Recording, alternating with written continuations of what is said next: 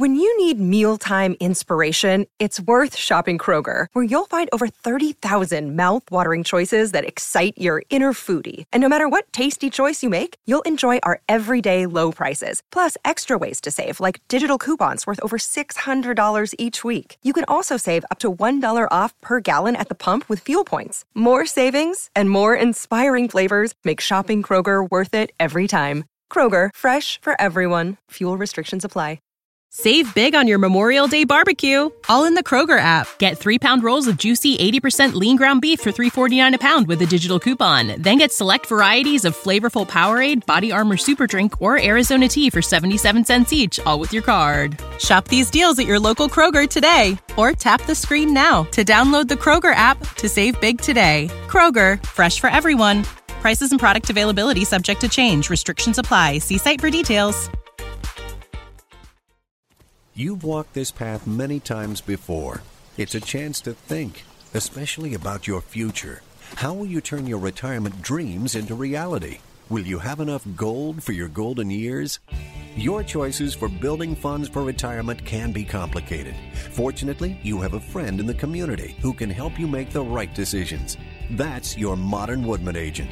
Your agent is a skilled professional who will listen to your needs and desires and then work with you to create a plan that uses the right financial products to achieve your retirement goals. Build a lasting professional relationship with a trusted financial advisor.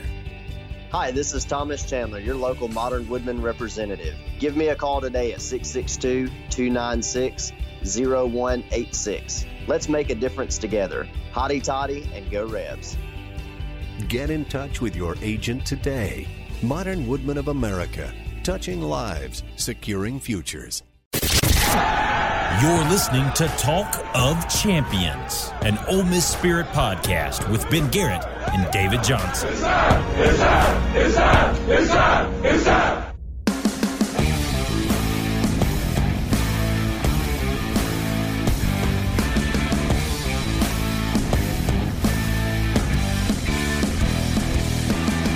This is Talk of Champions. I'm Ben Garrett at Spirit Ben on Twitter. He's David Johnson at Rebels two forty-seven. We both write for the Ole Miss Spirit. Ole Miss Spirit dot com is an affiliate of two forty-seven Sports. Today's guest on Talk of Champions is Ronnie Hamilton, Ole Miss men's basketball assistant coach. Ole Miss basketball is in Columbia, South Carolina for Ole Miss's road test against South Carolina in Columbia. It's a tough test. Ole Miss and South Carolina both eight and four in the S E C. South Carolina's been a tough draw all year in the league and playing for seeding really in the S E C tournament. A double bye if you get in that top four, and uh, certainly would give Ole Miss the best chance to go win and make some noise in Nashville in the S E C tournament. Not that they'll necessarily need it as a, as right now, according to Jerry Palm, they're a seven seed in the N C double A tournament. David, what's up, man? How you doing?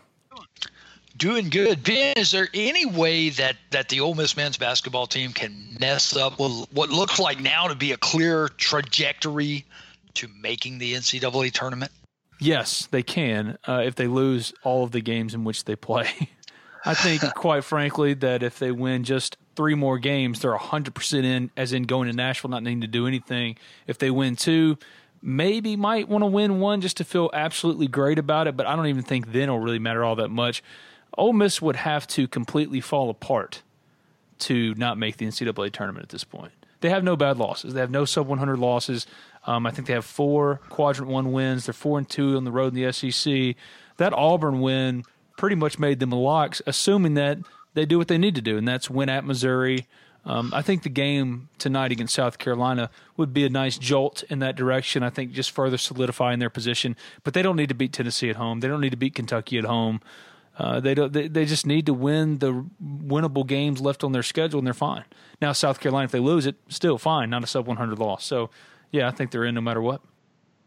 So what are the ramifications tonight? I, I mean, obviously, a victory would be nice, but if they, if they in fact do lose on the road at South Carolina, how you know, how bad of a loss is that? It's not a bad loss at all. Uh, South Carolina is number ninety-two in the KenPom rankings. I haven't looked at their net ranking. Ole Miss is in the thirties in both KenPom team rankings and the N C double A net. It's not a bad loss. It's not a sub one hundred loss. And like I mentioned, don't be fooled by South Carolina's overall record. They were really beat up in the non-conference. They've been so good in the league, eight and four And uh, whoever wins this game will be well positioned for top four seed in the S E C tournament. Um, but then Ole Miss comes home and, and you get Georgia. You're going to beat Georgia. Then Tennessee. That's going to be tough, obviously. Then you go to Arkansas, Kentucky, and then at Missouri. Uh, if you beat three of South Carolina, Georgia, Arkansas, Missouri, you're one hundred percent no doubt in. If you win Georgia, Arkansas, Missouri, you're in. If you win any of that mix. But I think if you only win two, you're in. I think they're that well positioned because the bubble is so weak. Currently projected as Ole Miss twenty-one and ten in the league. I mean, overall, and eleven and seven in the league, according to KenPom. So they're in, man. And I have to give you credit. You prophesized this. You predicted it. Uh, yeah, very tongue-in-cheek, but uh, it, it's certainly good to see, especially in Kermit Davis's first year. And that's all I was banking on was the energy that he was going to inject into the program, uh, which was and obviously lacking last year. I think you expected competitiveness too, you know, a competitiveness that you didn't see over the last two months of last season. Yeah, yeah, no doubt about it. And you've gotten exactly that. Boy, they do play hard. Uh, I love to watch them play defense. They they they play play very hard uh, on the defensive end of the court. Yeah, I think in defensive efficiency, they're, I want to say top fifty. Offensive efficiency gotten better. Three-point uh, defense is what's really improved. They they were not good at that at all early on in the year, and then they've gotten better and better, and they were really good against Auburn. That Auburn game, I think, was the biggest testament to the Kermit Davis impact on this team of any game that they've had all year, and I'm speaking at Auburn. Auburn was twenty-six and two in the previous twenty-eight coming into the Ole Miss game, and Ole Miss's strategy was simple.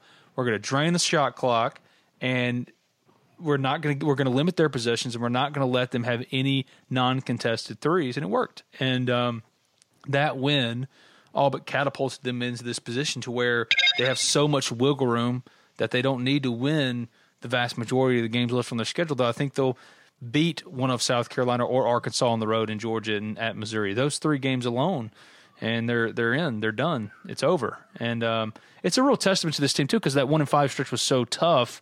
You thought after the loss at Florida when they were going to win that game, that three-point shot goes in, that thirty-foot contested three goes in to tie the game, and Florida wins in overtime, and then to lose at home against Mississippi State. You felt this worm turning for Ole Miss to then reel off four yeah. straight, including winning one at Auburn and beating a Georgia team at Georgia that I know they're bad overall, but Georgia's the best rebounding team in the S E C, and Ole Miss out-rebounded them. Bruce Stevens completely dominated the glass, and they won, and they won it in different ways. They're adaptable, and that's something Ronnie and I talked about, but I, I just think that that adaptability, that ability to – play any type of style to win a game, that travels, and that, that allows you to be a consistently good team and overcome bad stretches, and that's what Ole Miss has done. Hey, you bring up the, the Mississippi State loss and the Florida loss, and certainly both both uh, both of those games Ole Miss could have won both of those, and it could be argued that they should have won both of those. What kind of different position would they be in today had they won both of those? Obviously, oh, they'd be ten and two in league play. I mean, how much better? How close are they to? I mean, I mean, does that put them up in the five seed territory? Had they yeah. won both those games? Wouldn't it? I mean, I think at worst they'd be a six. At worst, they'd be a six. I, yeah, I think they very well would probably be a five. Now, do I think they'd end up being a five? No, no, no, no. But yeah, they'd be in that cat. It's just a remarkable thing to be discussing here. It's February nineteenth. David and I, when we got on this podcast, Kermit Davis is hired. We started talking about this program and what, what it was, it was going to be tough in year one. Uh, remember, this team was twelve and twenty last year. I did forget or didn't give enough credit to the fact that they returned three all-league caliber guards. Not that they'd been, all been named all-league, but Brian Tyree, Terrence Davis, and Devontae Schiller all had that potential. I just still didn't think they had enough front court play, and I thought that the freshmen, and they have hit the wall to an extent, but that the freshmen would wear down, and yet K J Buffin is getting stronger. Blake Hinson's still in that valley right now as freshmen. All freshmen deal with the peaks and valleys of their debut year. But they they haven't trailed off, and it's to the credit of Brian Tyree, who leads the S E C in points per game um, in conference play. Terrence Davis has had his moments of dealing with foul trouble and this, that, and the other. But when Terrence Davis is staying in his stance and committed defensively and not getting overzealous, I mean, he goes and has seven steals against Texas A and M, and that won that game. They were losing the Texas A and M game. That was going to be a loss. And then Terrence Davis keeps getting steals and getting them back in it. I, I, I just think it's remarkable that after all this time, February nineteenth, Ole Miss is eighteen and seven and eight and four in the league. If anybody would have said that they would have expected such a such a run up to this point, they'd be lying. Or they, they're the most homerish of homers. And yet David Johnson predicted that they'd make the N C double A tournament. So, hey, what do I know? What the hell do I know? All the way from the cheap seats, I might I might add right there. But again, it was based solely on uh, look, not on my basketball knowledge. It was based solely on the fact that, man, you just knew how much Kermit Davis appreciated this opportunity. You knew that the program had the uh, the wind let out of itself last year. You knew Kermit was going to come in like a storm, and uh, I just felt like that energy, because there was some talent here. I think everybody knew that uh, was going to him over the top, and uh, so far so good. They they survived that kind of uh, mid-season lull that they went into. They're back on the winning track. Uh, it's going to be interesting. I mean, you brought up the fact you still got Kentucky and Tennessee to go. And let me ask you this: what do you make of Kentucky's just demolishing of Tennessee over the weekend? Uh, Tennessee looking like the giants of the conference, and then the Wildcats just kind of uh, spanked them with a little bit of that bluegrass tradition over the weekend. I think every team, no matter how good they are, gets one of those a year. Now, Ole Miss really hasn't gotten one of those. Just a true – well, Alabama's a thrashing. At Alabama was a complete ass-whipping. It was seventy-four to fifty-three. Ole Miss was not competitive in that game. So maybe it is, no matter what team you are across the board, you get one of those games where you're just going to get beat by the team. Because Kentucky is every bit as talented as Tennessee. Um, the difference between Tennessee and Kentucky is some veteran – I mean, some team players have played with each other for a long time in, in Tennessee. Kentucky, it's always you're bringing in the best players, one-and-done guys, and they come in and, and, you know, you just try to make the team the best you can. That's what John Calipari's always done. But, uh, you know, that Kentucky team is as talented as any team in the country, and you know they have that ability in them. Um, I don't think it says much of anything. I, I think it just shows that Kentucky and Tennessee are the class of the league, and then everyone after them is kind of playing for third place. Um Ole Miss and South Carolina playing for fourth place, but uh, yeah, I just I don't I don't put much stock into it. I will say that for Ole Miss to draw Tennessee and Kentucky in in two, two in like in a span of a week, that's a really tough draw, and it's at home. But like I look at that game when I was watching it, I was thinking, does Ole Miss match up well, particularly well at all with either of these teams? No, they don't. Maybe a little bit better with Tennessee. I expect them to lose both games, but at this point, I give Ole Miss the benefit of the doubt that it's going to play well in every game it plays. And that, again, I think speaks to what you were saying about Kermit Davis. Do you believe, you mentioned the Kermit Davis effect, do you believe in that in sports as far as Hugh Freeze did it in his first year? I mean, everyone expected uh, that first year to be a disaster. Uh, I am so glad you asked me that, because I, I'm going to tell you, I think it's taking – I do believe in it, and I think it's taking place inside the Manning Center right now as we speak with this Ole Miss oh. football team. Huh. Uh, I, I, I mean – I got to tell you, I mean, everything I'm hearing from inside the Manning Center, Rich Rodriguez is one intense human being, and he has brought a new level of intensity to the offensive side of the Ole Miss football team that is unparalleled. And that intensity, as I understand it, has carried over into the weight program and is infecting all aspects of, of the Ole Miss football program. So that's some good news coming from out of the Manning Center right there. Uh, Rich Rod doesn't mess around. And, uh, you know, I, I think that that attitude, if you will, is being embraced by the team as well. The podcast brought to you by El Agave Mexican Grill. Ole Miss baseball is in full swing, and spring football practices are around the corner. For all you Rebel fans out there, that means a whole heck of a lot of trips to Oxford here soon.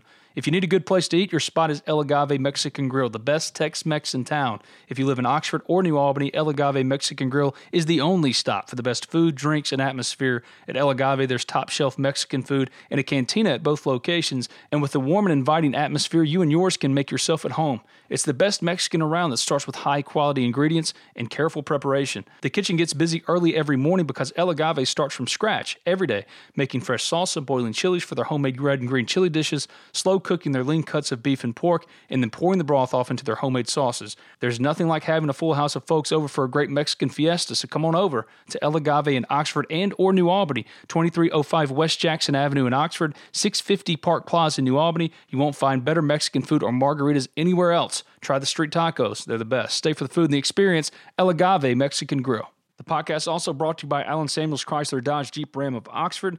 The car buying process can be overwhelming. Believe me, I've been there.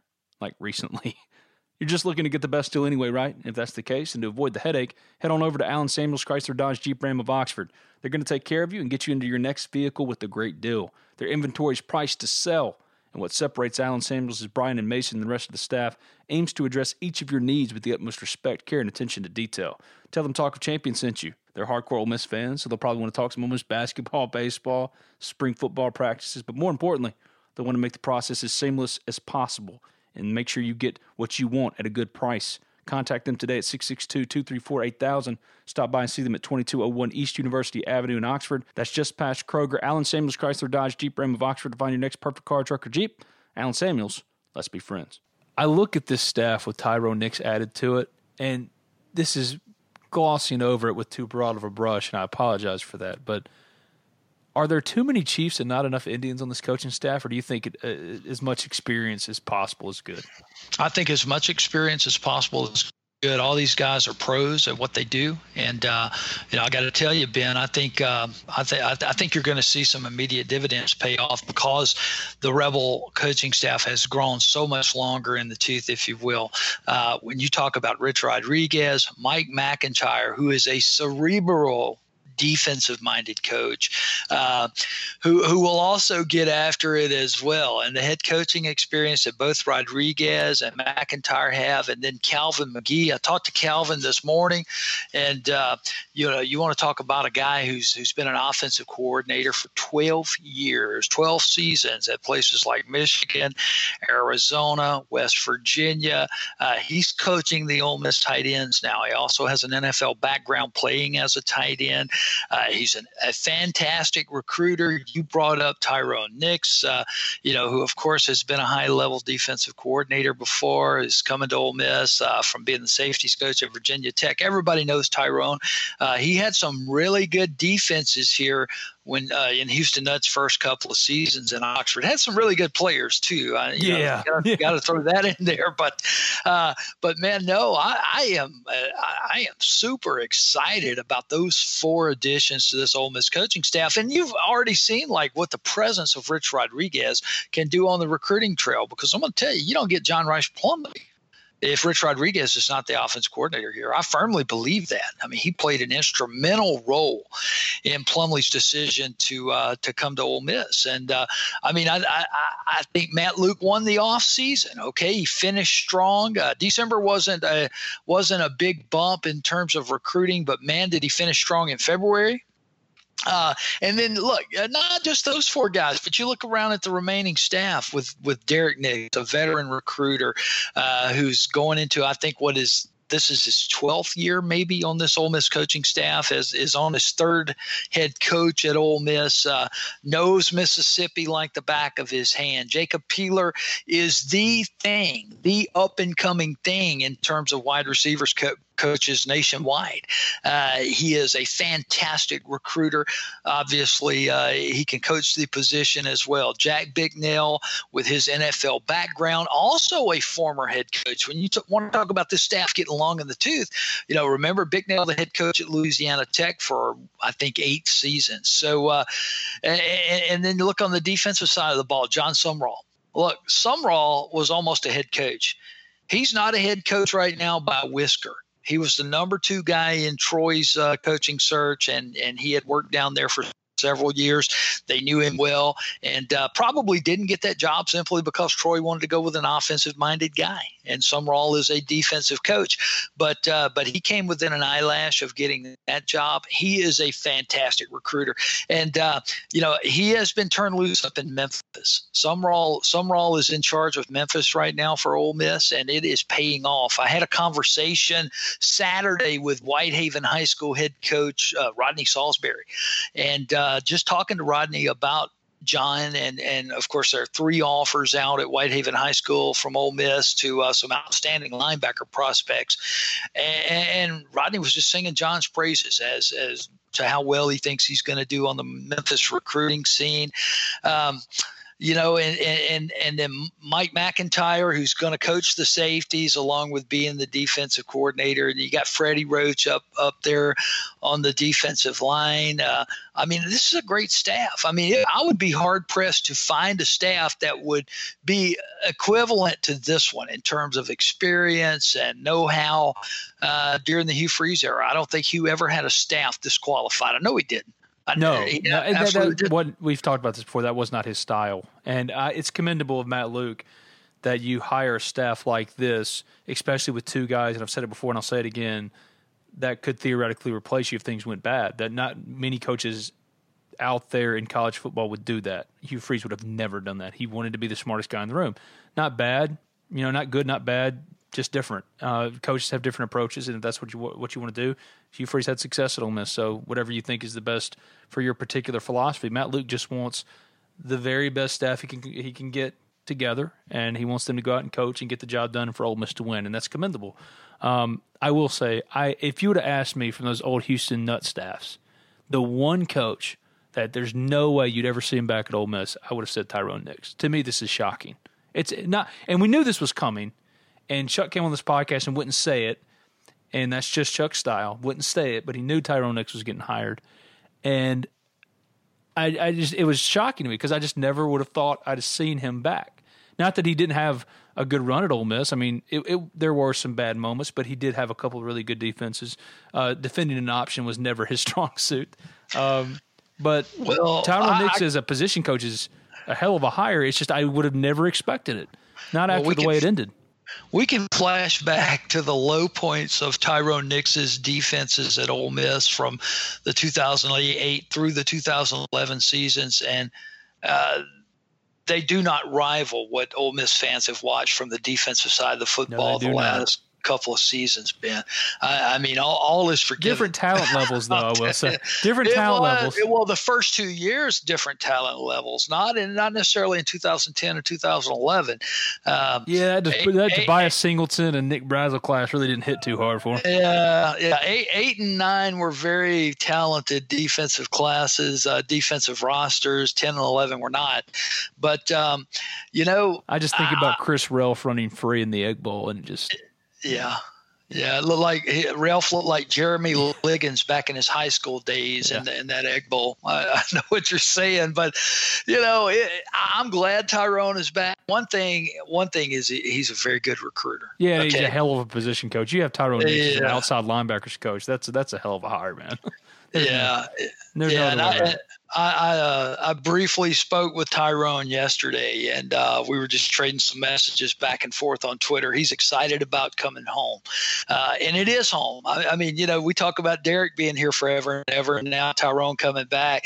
Uh, you know, there's going to have to have to be a, a Nix plaque hung up out there on the wall somewhere. What, what is their One dynamic the, like? You know that dynamic, Derrick and Tyrone. Oh, I think they're very close. Absolutely, very very close. Um, and um, You know, if you know either one of them, you love both of them. I mean, they're awesome guys, absolutely awesome guys. Uh, you know, you know, Derrick is on a run here, like we talked about. Of you know, he's serving under his third head coach here at Ole Miss. But for me, it would be a sad, sad day the, the day Derrick Nix would no longer be on this staff, because he is he is one of the most outgoing, friendliest uh, guys that you could ever have to deal with. And, I and, would agree with that. You know, because I've I've had many different type of rea- or interactions with Ole Miss football assistant coaches, and Derrick Nix has always been consistently pleasant and outgoing. And, he's the same guy yeah, every day. Every day.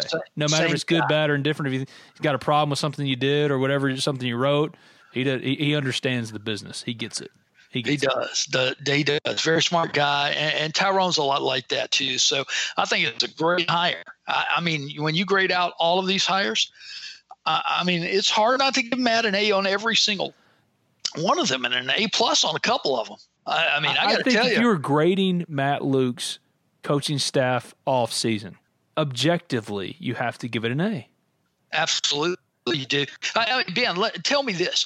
Tell me another staff in the S E C, starting with the coordinators and working itself down, that's as good as this one. I, I don't. I, mean, I don't I, pretend I, to know much about other staffs, quite frankly, but I would agree with you. You'd be hard pressed to find one comparable as far as experience goes. I mean, McIntyre's a two-time national head coach of the year.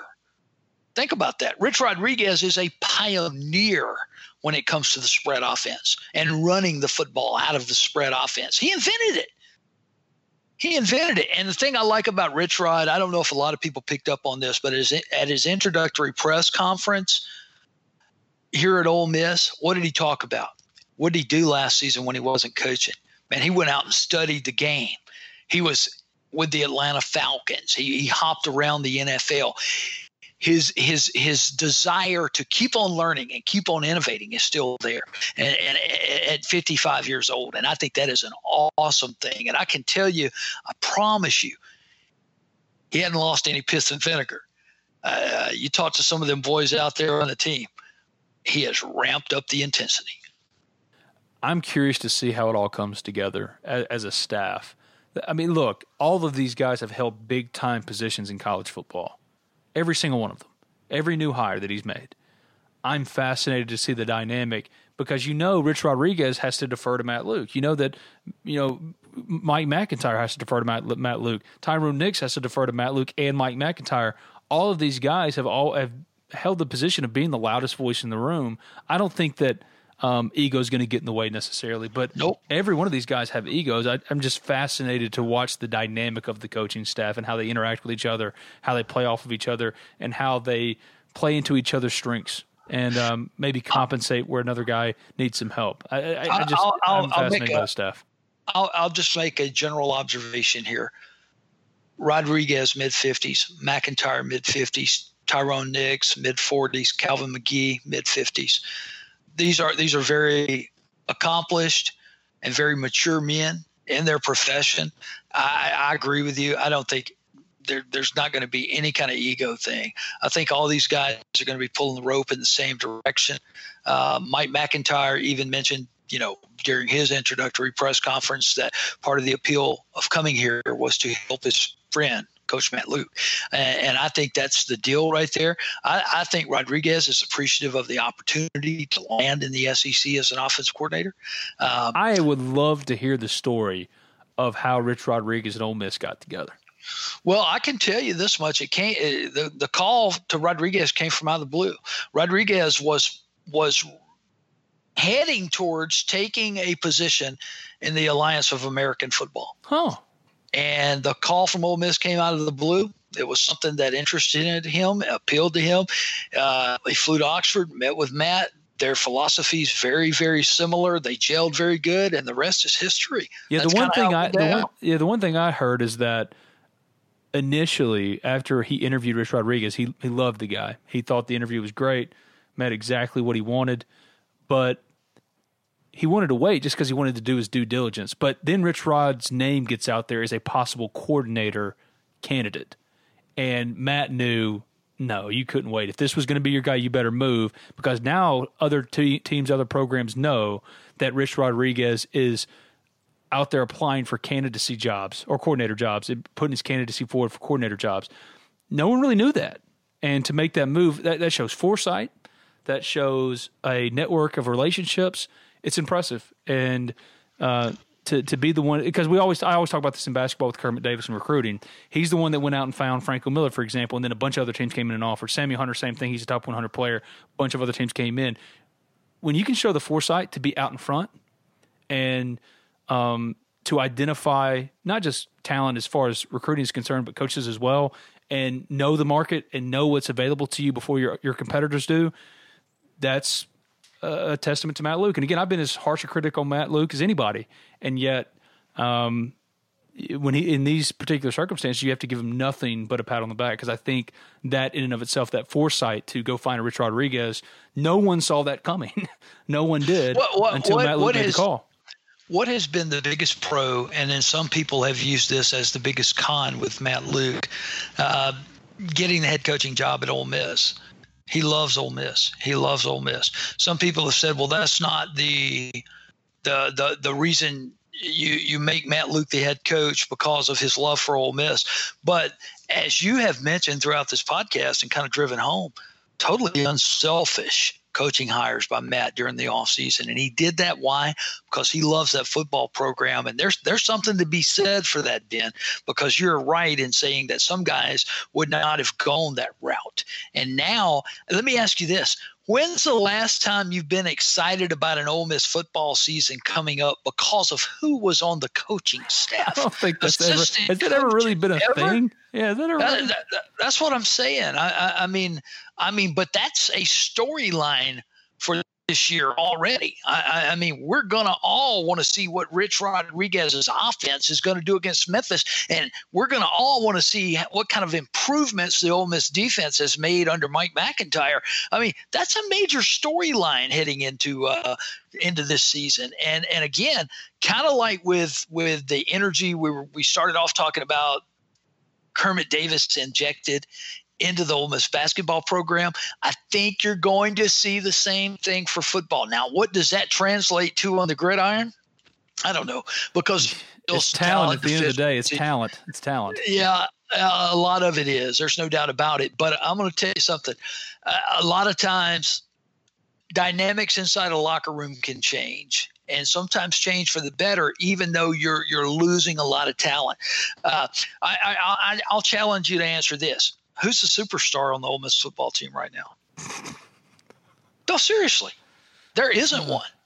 There really isn't one. It's like there it, was a it, whole you think, bunch of them last year. Yeah, because when you think superstar, you think A J. Brown, Laquan Treadwell, Laramie Tunsil, Robert Kimdichie, Tony Connor before he got hurt.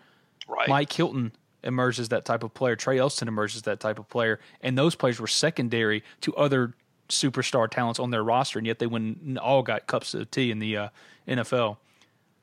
I don't know. Yeah, yeah. I, I mean, Scotty Phillips may be the closest thing. Momo Nago. Um, but what I'm saying is the dynamics inside that locker room, you know, and Matt, Matt Luke's always stressed, we want to be a blue collar football team. Well, they got their opportunity to be a blue collar football team this fall because, uh, the, the star power is not on the roster anymore. But, but again, that's not always a terrible thing. You can turn that into a positive if you get all of those guys pulling in the same direction, and the thing that they're playing for is that W every single Saturday. Yeah, and that's and not this, saying anybody else wasn't, but I, I'm just saying, though, you know, sometimes those dynamics matter. It does feel, does the season, it has a sense of a twenty twelve feel to it. Not to say Ole Miss is going to go seven and six and make a low-tier bowl like a Liberty Bowl or, God forbid, the B B V A Compass Bowl, but it does have that type of feel to it because that Home team had no iron. That that that team had no superstars. They had the no. same starting five offensive linemen all year, and their left tackle was Emmanuel McRae. But go back to that year and how exciting it was, and, uh, and and I think this season can have the same kind of narrative. I don't care if they end up, you know, going to the B B V A Birmingham Compass Bowl or whatever it's going to be called. Yeah, this I'll let year. you and Chuck handle that one, bud. It's still going to generate excitement. The fact that they're back in the bowl business, the fact that they can honestly, uh, you know, kind of. Uh, throw the middle finger up at the N C double A if they can get back into the into a bowl game this year. That should year. be the default response to the N C double A from this point until Ole Miss's end of days. I agree. I agree with that, man. I, um, but but but I mean, it's possible. I think the path to winning six this fall is narrow. I really and truly do.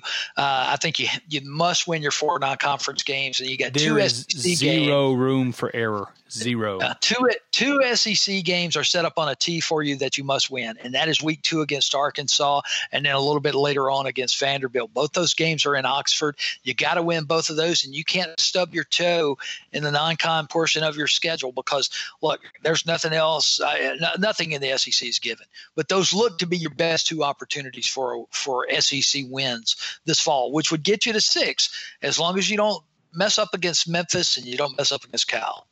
And that's easier said than done. Memphis yes. is going to be a tough, tough draw in week one. It's it, weird, it, though. It, it's weird that – not weird. With all that's happened, it's frankly quite predictable. Ole Miss went from going into every S E C game expecting to win to now you're back to that hope place again. That was such a – pit of despair on yeah, Ed Orgeron. The thing I would say, though, is reflect back and remember how quickly you went from that hope place to the expectations of winning every S E C game. It happened quickly, and things can happen quickly. And I'm by no means predicting that's going to happen this fall. I mean, I think it's going to be a very, very tough year. But so far, as we've said, all the gears Matt Luke has shifted in the offseason, I think, improved the Rebel chances of uh, of reaching six victories. And I think that ought to be the goal this fall. I mean, if you want to be realistic about it, win six. Win six, get back to a bowl game, and then start building. Uh, I think that's what you do. Man, I'm now trying to think about who the superstar is on this roster. That's all I've been well, thinking I, about. It. I, I mean, look, look at it from this point. Who are, who will be your preseason all-conference players on this roster? There isn't one. Let's think about that. Alex well, Givens. Alex Givens. Alex Givens. I think Ben Brown has a possibility, but the thing about it is most people don't – most people who've voted on those things have no idea what they're talking about when it comes to offensive line play. Uh, but but Ben, Ben should be given some preseason all S E C consideration. Uh, Scotty Phillips should be given some consideration. Uh, had he not been injured the last two games of the year last year, he would have ran for more than one thousand yards, still ran for nine hundred plus. Um, You know, he should get some consideration. On the defensive side of the football, though, you know, I mean, it, it's it's it's hard. Maybe, maybe Momo Sanago because of the number of tackles he made. But let's be honest, a, a large part of Momo's tackle total last year was because somebody had to make them. Yeah. To be honest with you, I, I mean, and, and he was relentless in tracking down uh, missed tackles. Oh, Dietrich uh, Bean Dukes. Yeah, he missed that tackle again. So, yeah, there comes Momo. Get a so, tackle. Yeah. So I, you know, that's, that's what Cedric Woods was always like in the top three in tackles for like three straight years. Yeah, he was playing center field back there. Yeah, he, was, he, was, he was the last line of defense, catching everything out of the infield, and um, that's just kind of kind of how it was. But but but I mean, that, that's an accurate assessment. There are no superstars on this group. This is Matt Luke's blue collar football team.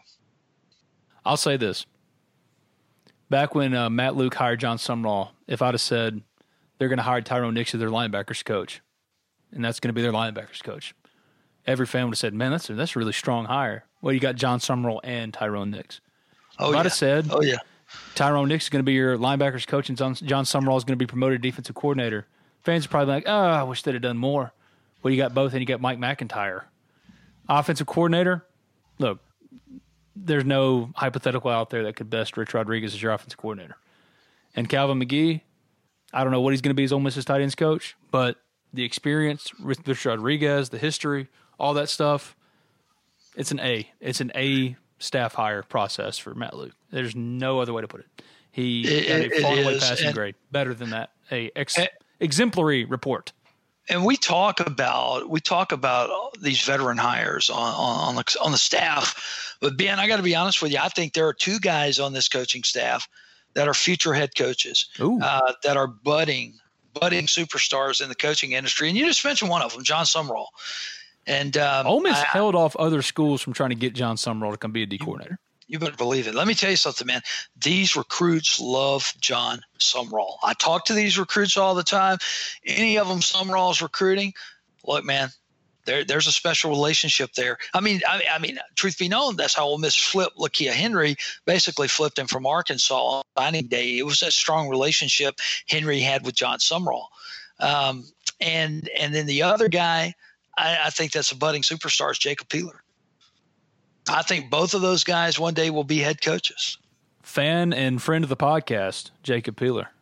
Been on this podcast regularly. He's a good dude, and I'm with Mississippi you on that guy. One. Mississippi yeah. guy. Look, look, look at this twenty twenty-one class they're already putting together. He got a huge commitment, and, and really the, the big time assist ought to go to Derrick Nix on this one. But the Brandon Buckhalter kid, twenty twenty-one wide receiver, going to play at Callaway this fall. Now, a lot of people, that didn't make a huge impact and didn't register. Uh, I, I think with the magnitude it should have Saturday when Buckhalter committed to Ole Miss, because he's been away from the Mississippi football scene for a little bit. The reason why is because a guy named Deion Sanders saw him at a camp a couple of years ago and was like, holy moly. So Deion convinced Brandon Buckhalter to move out to Texas last year and play at Trinity Christian, where Deion Sanders was serving as the offensive coordinator of that football team. And uh, Buckhalter gets out there, just wasn't a good fit for him, probably a little homesick, decides, hey, I'm going back to Mississippi. I miss my family. So he comes back to Mississippi, everybody expecting him to go to Provine because that's where he was at before he left. Instead, enrolls at Callaway. He's going to play at Callaway this fall. Committed to Ole Miss. I mean, look, when he's rated as part of that twenty twenty-one class, if he's not rated as one of the nation's top ten wide receivers, I don't know what to tell you. And and he reminds me of a very young A J Brown with his body type, a little taller than Hold A J. On now. Hold on now. Oh, no, no, no, no, wait. I'm not through, though. There's another kid in the class of twenty twenty-one, and we're talking about Jacob Peeler here, who is from Kosciuszko, Mississippi, named Antonio Harmon. He's he's at Kosciuszko High School. Already rated the number eight wide receiver in the country. Has been to Ole Miss two out of the last three weekends. Uh, I think Ole Miss leads for him. Harmon's not saying that right now. You get Antonio Harmon with Brandon Buckhalter in that twenty twenty-one class, you've got something, because Harmon is drawing comparisons to a young D K Metcalf with how his frame Stop is it. at this point of his career. And and he's got the frame to add that bulk like Metcalf added. Uh, and oh, hopefully not I as mean, much as no, hopefully not as much as T K. He's, he's yeah, David yeah, Boston himself right now. Yeah, if they remake The Incredible Hulk, D K can cast for that role. Uh, That's that's for sure. Lou Ferrigno would look look weak. My God, uh, trying to play the Hulk next to D K. But but anyway, I, I mean, uh, that's just uh, to underscore the job Peeler is doing a, a, with with the wide receivers at Ole Miss. And and then both of these kids tell me all the time, both of them's hero is A J Brown. I, I mean, so Ole Miss getting residuals off, off of what they're doing with the wide receivers with future classes. So I'm excited ab- about seeing that. And look, there's some good wide receivers in this nineteen class too. My sleeper, as far as a wide receiver in the nineteen class, Jaden Jackson. Okay. The kid, the kid from over near Fayetteville, Arkansas, got here in January. He's going to go through spring practice. I think he's going to going to work himself into a role this fall. Got to get to Ronnie Hamilton, but I'll say this before we do: A J Brown never got to play in a bowl in his Ole Miss career. It's terrible. A shame. It's a, a shame. shame. It's, but his legacy is going to be one of the greatest of any Ole Miss player to ever come through, and no, it's no, what he's doing no for recruiting, for the guys coming behind him, um, for the what he did on the field, obviously, but also for staying and for being a voice for a lot of people who are frustrated.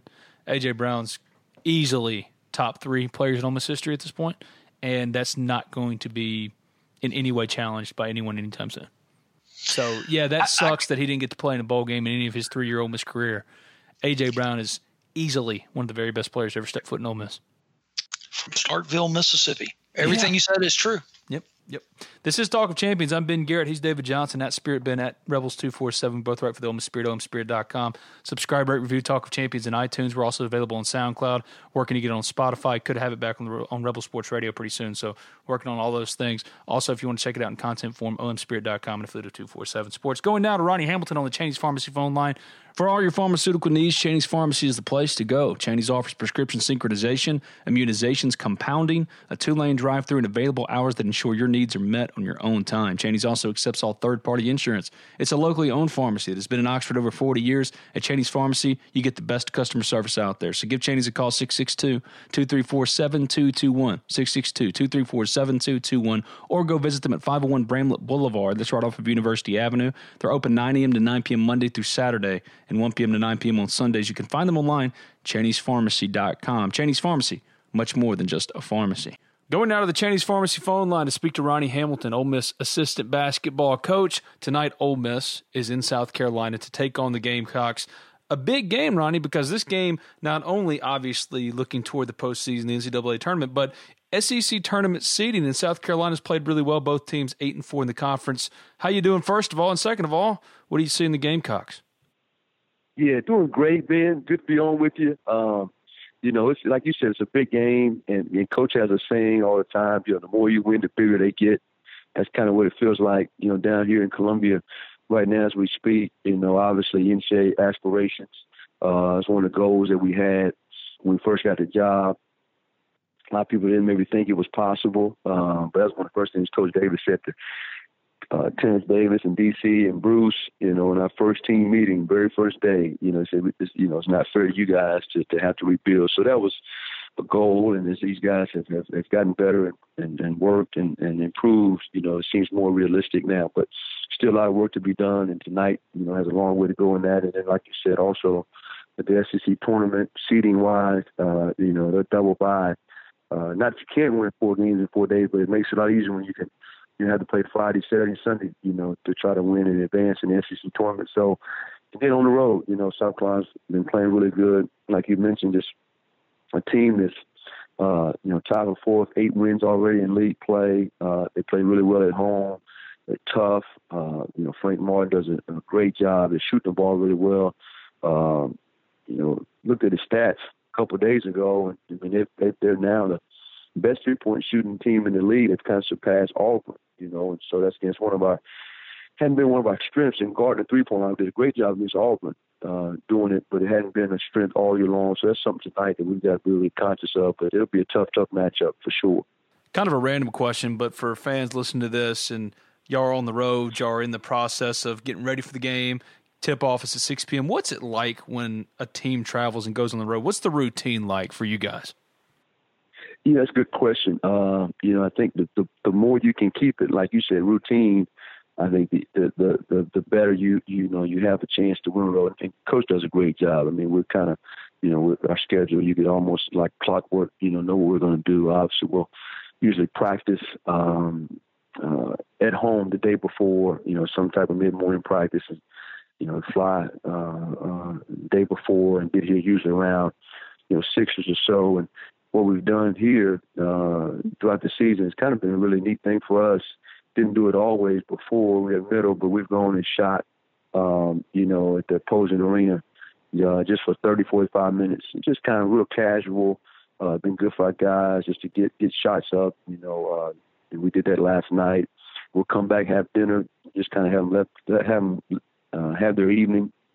And then on game day, uh, you know, we'll have breakfast. Um, we're going to walk in the film. Uh, we'll go over the scout report again.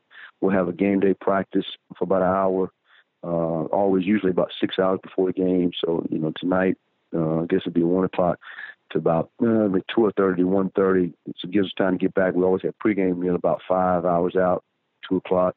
And then we're at the arena an hour, hour and a half before. So it gets pretty, pretty, pretty routine. And I think what it does, it gives guys, you know, mentally a chance to kind of just get themselves right, ready for the game. And it's worked for us. Hopefully it does again tonight. Well, Ole Miss so far four and two on the road in the S E C. What's made this particular th- team, you think, a good road team, at least up until this point? And quite frankly, uh, I, I don't think we can describe them as anything other than a strong road team, considering there's only a couple of weeks left. So what's made this group in particular a good road team? Yeah, you know, I, I think, you know, some of it just we mentioned, just, just that, that routine on the road. You get into a mindset of knowing how to prepare for a game. Uh, you know, I do, I, I mean, Coach always talks about it. And I think that's something that, you know, he, he emphasizes getting guys to understand that, you know, you got to be tougher on the road. And uh, we've always tried to build practices, you know, around the fact that if you can have tough practices, then it, it, it lends itself to, to play well on the road. So, you know, a lot of what we do just every day, just, you know, our rebounding drills and accountability and attention to detail that, that we do uh, is built to play well on road games. If you can be a good road team, then usually you put yourself in a position where you can play in postseason. And so that's the obvious goal. And then as a group, I tell you, these guys are real resilient, though. I mean, I give them a lot of credit, tough-minded. They stay together through adversity, because you're usually going to go through some adversity on the road. We were down eleven at Mississippi State. Uh, and Auburn, obviously, tough place to play. You know, play well there. You know, down late against Vanderbilt, find a way to win that game. Uh, so, in, so in all different kind of scenarios, we've been able to to uh, even got down ten at Georgia. You know, a couple weeks ago, and came back and won on the road. So it's a group that's been really connected. They they they've gone through tough practices. Um, and, you know, it gives us a chance to, to be successful on the road in the S E C, which is tough. And they've done it in so many different ways. The one at Georgia is a good example of this, in that you go up against the best rebounding team, regardless of overall record. Georgia is the best is the best rebounding team in the S E C, and yet Bruce Stevens becomes the monster that Kermit Davis has been begging him to become as a rebounder and gets nine rebounds and turns the game, things like that. I think the ability for Ole Miss to adapt to each particular yeah. opponent.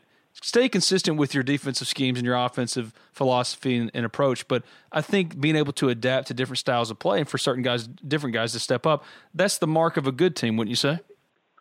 Oh, definitely agree. You know, and, and you made a great point. I mean, that's one thing that, you know, uh, that we try to do is give these guys, you know, just a couple key things, uh, you know, whether it's home on the road, especially on the road, because you got to know you got to go into tough environments in this league. But, you know, Georgia, that's all we talked about leading up to that game. You know, it's a, it's, it's a game of rebounding. Can you win a rebounding battle? You know, the first shot's not going to beat us. And so we emphasize and emphasize and emphasize it, you know, enough leading up to the game. I thought we really we, we, we bought into the fact that that's how we're going to win the game. Auburn, you know, flipped the script a little bit. And we knew that team, you know, from a three-point shooting-wise, they were making fourteen a game. You know, lead the league, you know, by far at the time.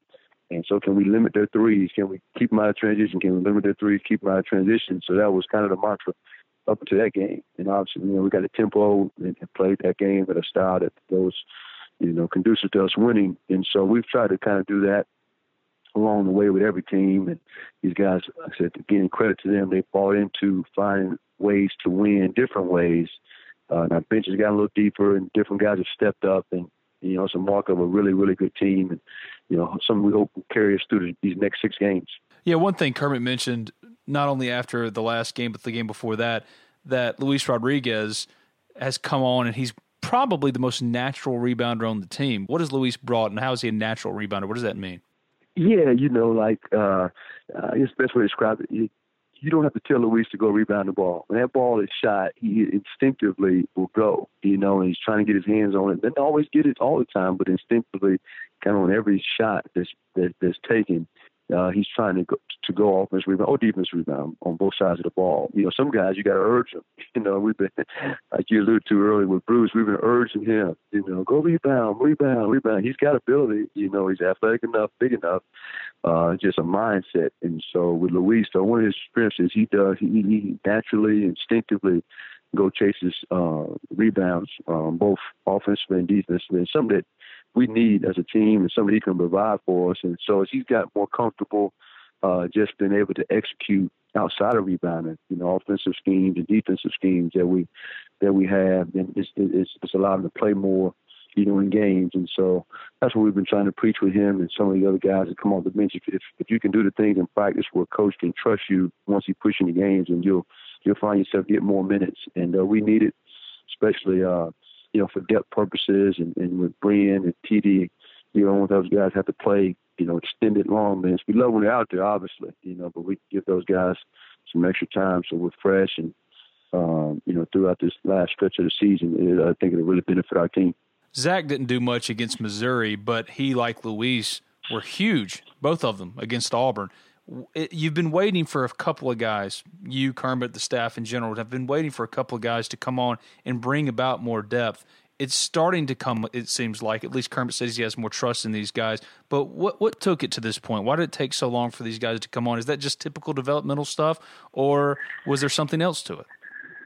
Yeah, I, I, I think you know, some of it's just typical development stuff. I think some of it is adjusting. Um, some of it's it's, it's it's a matter of kind of what you're used to coming in as far as uh, previous experience. You know, some guys are more ready to play at this level based on just, you know, what they've gone through, whether it be in junior college or high school. And so sometimes the adjustment is a little steeper for, for others, just a learning curve, if that makes sense. And I think, you know, with Zach uh, and, and, and uh, Luis both, you know, it's a matter of just trust in terms of can you execute all the different things that we want to do all the time, because those possessions get really, you know, uh, so important and so valuable, you know, when you're playing, you know, close games and tough teams uh, like we do in this league every night. And so, you know, in Zach's case uh, against Auburn, you know, Blake's sick, got the flu, getting some foul trouble. And I told him before against him, you just never know when your opportunity comes, you know, next man up, you know, so be ready, be ready. And he, he took advantage of the moment, and he's been better in practice as well. So I think if those guys have got more comfortable in our system, I, I think uh, it's, it's made us a deeper team. And now they just, you know, when they get their opportunities in the games, they got to take advantage of it. Well, looking ahead now, you've won four straight after a one and five stretch. And you guys weren't here last year, so you, you can't remember or see or, or think back to when they were three and two in conference play, and then they had a really bad loss against Texas A and M, a tough loss, a ball rims out, and it spirals downward. This team, when things turned, everything was going so well, but then it's one and five. They, it's not that they weren't playing well. They were just losing some tough games. Florida, for example, comes to mind, a thirty-footer. One for seven was the, mm-hmm. the dude who made the three. But this team rallied. This team continued to play the same brand of basketball. This team, despite the same core that, that suffered so many losses in a row at the end of last year, they had a different mindset. They approached the game in a way that you didn't see last year. I think that one thing in its, in and of itself is what's been so important for, for – Brienne and T D and this entire team in general is that they haven't allowed themselves to ever get down and, or, or think that, oh, it's turning. Have you seen that, this confidence about them that no matter what the scenario or whatever the game situation or whatever the record is, it seems like their consistency as far as approach and confidence has stayed pretty steady, and that's been an important thing for them? Yeah, I think it's been really important for us. You know, I, I think – this season so far, we've had one game I thought we just didn't play uh, near as capable as we, as we, you know, capable of against Alabama. I thought that was the one game. Right. Yeah. So even those losses, you know, uh, Iowa State, um, and they, I mean, they shot the ball really well, and we could have did some things to guard them better. But I thought they played at a high level. And they're a really good team, obviously. And Mississippi State, we had some chances down the stretch. It's a one-two possession game, and they made more plays down the, down the stretch than we did. Uh, You know, and then obviously Florida, I mean, you know, you have a chance to win the game, you know, last possession if you can get a stop. And they hit a great, you know, great shot to send it overtime. So even in some of those losses in that stretch, uh, I thought we were competing really hard. I thought we were playing, you know, well. So, I, I you know, I, it didn't, didn't shake our confidence if we just continue to get better and stay together. And we had some tough practices, and those guys uh, fought through it, kept believing. And need to kind of, you know, start winning again, get that winning feeling again. And obviously, A and M game was one we did, and, and and I think now these guys realize, hey, we we got a chance to really attain, you know, the goal of playing deep into March. And so I think that's motivated us and them, and especially T D and the seniors. And you know, now, you know, with four, six games left, we just got to continue to do what we've done all year long. I think we have a chance to have a great finish. Yeah, it's it's really fascinating to me, the N C double A tournament discussion, and Kermit mentioned that, look, he's not running from it. He's talked to the guys about it, not really laying out the numbers, just so much saying, hey, guys, you've worked for this opportunity. It's here. It's in front of you. Um, but it's got to be hard. I mean, you've been in that position before as a player, as a coach. It's got to be hard when it's right there not to think ahead. So how do you stay in the moment? Yeah, I mean, it is. I mean, you know, obviously, you know, you you can see it. Everybody, you know, is aware of social media, bracketology, you know, all those bubble watch, those things. So I think, you know, that's one thing, coach, you know, not going to avoid it. Uh, but, but I think what it can do is motivate you, you know. And, and so obviously you got to take one game at a time. Uh, you can't get ahead of yourselves. But, but I think it does give you some focus in terms of knowing that that's the ultimate prize. And like I told a couple of guys, there's no better feeling, you know, to hear your name called Selection Sunday. Um, and so I think just kind of you stay in that moment, but realizing what the ultimate goal is, that that, that, that it's attainable. It's right there for you if you can, you know, continue to play well. And so I think that's one thing that's kind of, you know, drove us as far as just, you know, staying mentally prepared and focusing, uh, you know, in practice and in preparation for all these games. And hopefully, you know, it'll give us, you know, that much more motivation to to finish the year strong. Well, last one here. Um, I think it's fair to say Ole Miss is ahead of schedule. I, I think if anyone to a man would have asked, okay, in late February, Ole Miss is going to be where it is right now, most would say, wait, wait, wait, wait, what? And would be surprised by it. And yet the work that's been done here, Ole Miss is on the precipice of an N C double A tournament berth. Has it? Have you seen, as, as one of the lead recruiters for Ole Miss, have you seen a tangible um, result or benefit from this run, from being ahead of schedule and being on the cusp of making the N C double A tournament? Does it help when you're out there trying to recruit players to Ole Miss? Definitely. I mean, uh, you know, winning you know, helps tremendously because uh, everybody, you know, if you ask guys recruiting, you know, what their goal is, is usually two answers. You know, one to play in the N B A, and the second to play, you know, in the N C double A tournament and play on top twenty-five teams. So if you have evidence of that being done, uh, then, then you can point to. To, to it being realistic where you're at. The otherwise you have to sell it on on on, on, on your faith, you know. But uh, it, it's the response and and and, and uh, the excitement about just kind of how, how quickly we've been able to had some success here has helped us uh, tremendously recruiting uh, coaches and obviously players and and uh, getting guys to games. We never get guys to games because of the high level you know, games that we've been involved with and the crowds. And so all those things have been a huge factor in us uh, getting ahead on the court and from a recruiting standpoint. And so we just going to continue to work at it, and, and hopefully we can finish the spring recruiting really strong. I'd be remiss if I didn't ask you real quick. When I had you on this podcast for the first time, gosh, man, months ago, and uh, y'all had just been hired from Middle Tennessee. Um, it was just getting started. And you mentioned on this podcast, man, you said, look, we, we believe that Ole Miss is a sleeping giant here, that there's just everything at its disposal to be great. Um, has it met your expectation in year one? I know there's still plenty of basketball left to be played, and this is not the time to be reminiscent, but has it met y'all's expectations?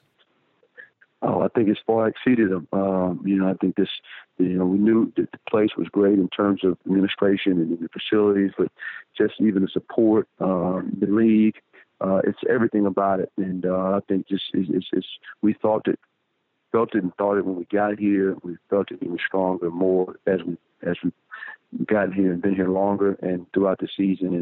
And uh, there's no reason that, you know, we can't compete for S E C championships every year and N C double A tournaments every year. It's a great place. Got a lot to sell and got great fans behind us.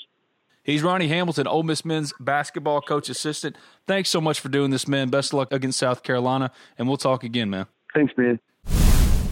Located at eighteen oh one West Jackson Avenue, Suite D one oh three in Oxford, Jackson Beer Company provides Oxford with handcrafted customer service and superior beer knowledge in the northern Mississippi market. Open seven days a week. Stop by and see Alan Jackson and the gang Monday through Friday from eleven a.m. until eight p.m., Friday and Saturday from eleven a.m. until nine p.m., and on Sundays from noon until five. At Jackson Beer Company, we help you handcraft your next event. Whether it's a wedding, Greek event, office party, fundraiser, or other special special event, we offer discounts when you purchase in bulk. At Jackson Beer Company, it is our vision to provide Oxford and Northern Mississippi with handcrafted customer service and superior beer knowledge. We offer ten different local and limited release beers on our growler station, so you will be able to enjoy draft beer at your home or at your next event. That's Jackson Beer Company, located at eighteen oh one West Jackson Avenue, just off the Ole Miss campus in Oxford. Stop by and see them or give them a call today at six six two, six three eight,